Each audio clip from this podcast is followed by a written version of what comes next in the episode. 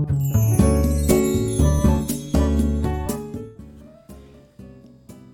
い、おはようございます。美容師をしています。カナダと申します、えー、今日のテーマは美容師さんは流行りのスタイルができないとダメなのか。というテーマでお話をしようと思います、えー、このチャンネルではスマート経営をすることで一人サロンでも利益を最大化することができた僕が美容のことや経営のこと、えー、あとその他いろんなことを毎朝7時にお話をしています。はいえーとですね今日はその美容師さんは流行りのスタイルができないとダメなのっていうことですね。っていうまあそんな話をするんですがあのまあ例えば僕ら40代の美容師とかあとは、えー、ブランクのある美容師さんとか一旦美容師を離れてしまって、まあ、これは出産とかの可能性もあるし、まあ、違う理由でも一旦離れてもう一回じゃあ復帰をしようかなと思う思う方、ね、美容師さんとかまあいると思うし、まあ、そういう方であのたまにやっぱりある悩みというのが流行りのスタイルがもうわからないんじゃないかっていう悩みなんですよね。でこれやっぱ年齢を重ねたまあ美容40代僕らもそうだけど40代以上の美容師さんとかもだんだんやっぱ流行りが分かんなくなるんじゃないついていけなくなるんじゃないかっていう若い子たちの流行りに自分らがついていけなくなるんじゃないか感覚的にっていうような悩みとか心配を持っている方ってやっぱ少なからずいると思うんですよね。でまあその証拠にあのまあ、以前僕何かでちょっと喋ったあのこの配信でも喋ったんだけど40代美容、えー、と40代美容師男性40代男性美容師の引退説みたいなのが昔あったんですよ。やっぱりその美容師の、まあ、男性美容師さんのあの全盛期っていうのは30代前半ぐらいだよっていう話がまあ昔あってやっぱり感覚的にだんだんこう衰えていく、うん、ついていきいきづらくなるっていうのがあるからやっぱりそのピークが衰えていく前にみんなこう男性美容師は店舗を作って従業員を入れて自分がもう引退してもいいような状況を作らなきゃダメだよみたいなことがまああって、まあ、だから40代男性男性は40歳ぐらいで引退するのがベストだよみたいなまあそれはあったんですよね。まあ、そういう話が出てくるのもやっぱり、えー、とピークが30代若い時っていうのがあって、まあ、この理由っていうのがやっぱその流行りについていけなくなるっていう部分でこの内容の話でもこう流行りっていう流行りのものができないと美容師は良くないよっていうのがまあそこでも現れているんですよね。でまあそれは本当にそうなのかって思った時に、まあ、僕はですねあのそれはそうかそうとも限らないというか決してその流行りのものばかりが全てじゃないと思っているんですね。まあだから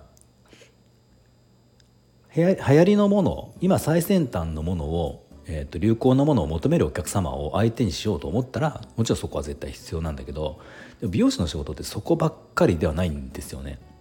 うん、そこばっかりではないしあとやっぱりこう若い美容師さんに思いがちありがちなのが、まあ、僕もそうだったから分かるけどやっぱりその流行りのスタイルとか、えー、と今流行のものをやるっていうことが、まあ、花形なこう仕事っていうイメージがやっぱあるんですよ。これがやっぱり美容師の醍醐味みたいなとこあってだから例えば今で言うと何でしょうあの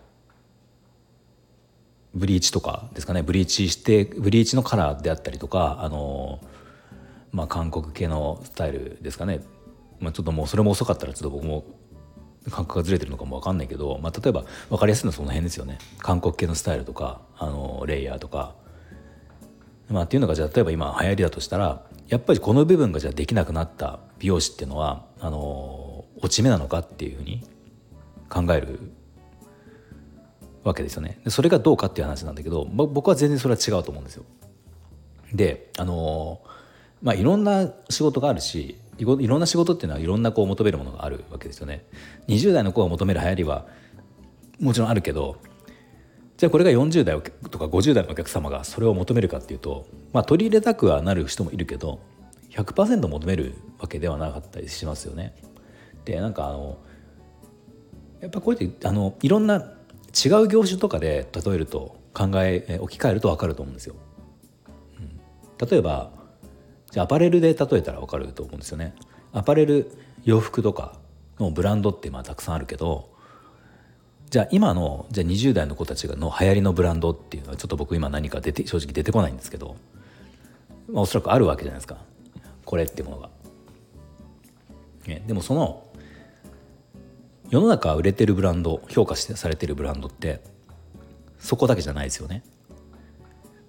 20代の子は一切手を出さないけどあの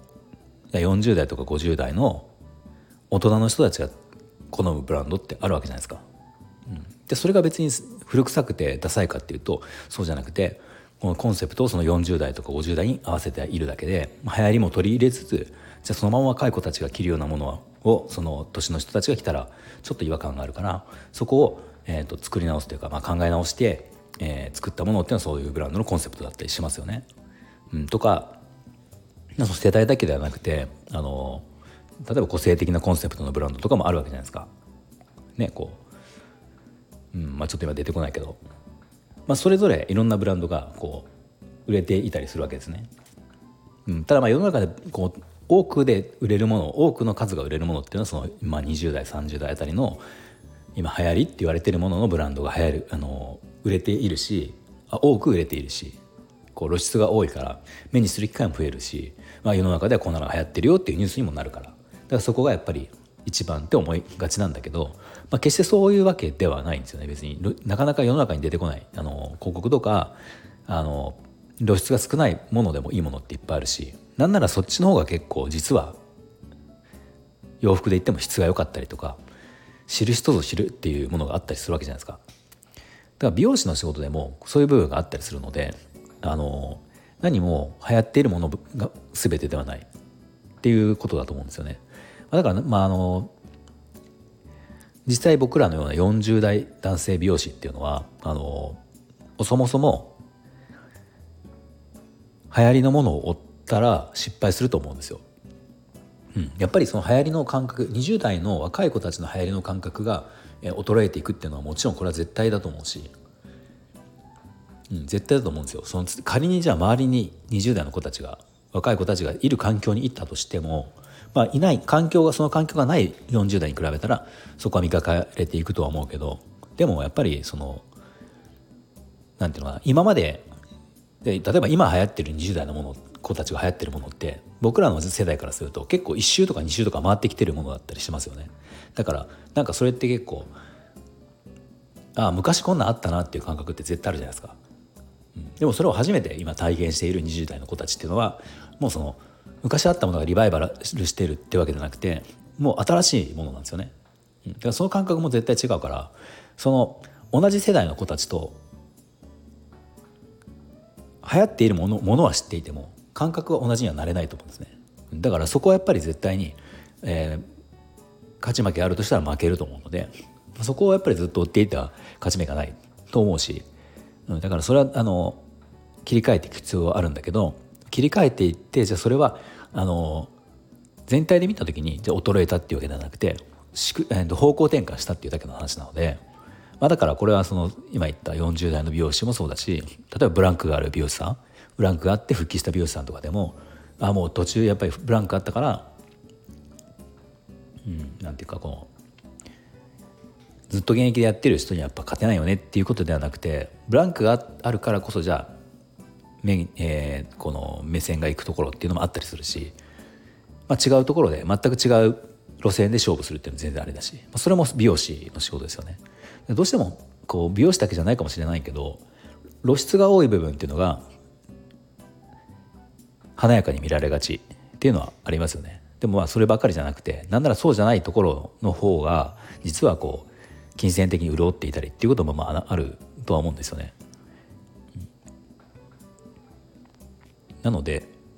まあその流行っている今花形な仕事をするっていうのはもちろんいいしそれがなんか例えば苦手であったりとかブランクがあってブランクがあってできないついていけないとか年齢的なものでついていけないってなったとしてもそれは違うところに目を向ければいいだけの話なのでまあなんかそういう意味ではまあ美容師の、まあ、美容師の仕事っていう意味で言ってももうピークってものは僕はなどこにピークがあるってことも特にないのかなっていうのは思っています。はい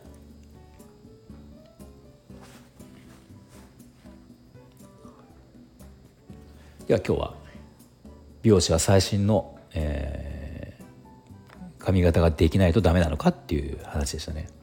全然そうではなくていろんな最新なものは確かに目立つけどそうじゃない仕事もたくさんありますよっていうお話でした。はい。では最後まで聞いていただいてありがとうございました。何か少しでも参考になりましたらいいねボタンやフォローをぜひお願いします。